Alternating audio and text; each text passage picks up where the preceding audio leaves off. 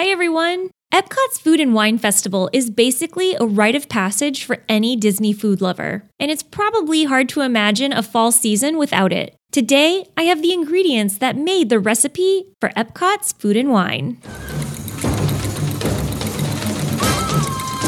Although Epcot Food and Wine Festival has been around for decades now, prior to 1995, the fall season was just another day at Epcot. Then Vice President of Operations of Epcot, George Kalogridis, faced the challenge of finding a solution to park attendance lulls during the fall. He took notice of the success of an event outside Disney, the Food and Wine Classic in Aspen, hosted by Food and Wine magazine, which showcased a variety of delicacies and cuisines from all around the world. Kalogridis thought this concept would work even better in a place like World Showcase. Even though there were food offerings from each country already available, a food and wine festival would be a special event to dive even deeper into culinary specialties. The challenge that Disney had to ask themselves, though, was will guests be willing to pay extra for food and drinks for the festival event? The answer he was seeking came in 1994 at Walt Disney World Village, where a vintage grand tasting wine event was being held. Central Floridians seemed okay with the $150 per person food and drink charge. Then, in 1995, the inaugural Epcot Food and Wine Festival was open for guests. In the years since then, however, the festival has grown immensely.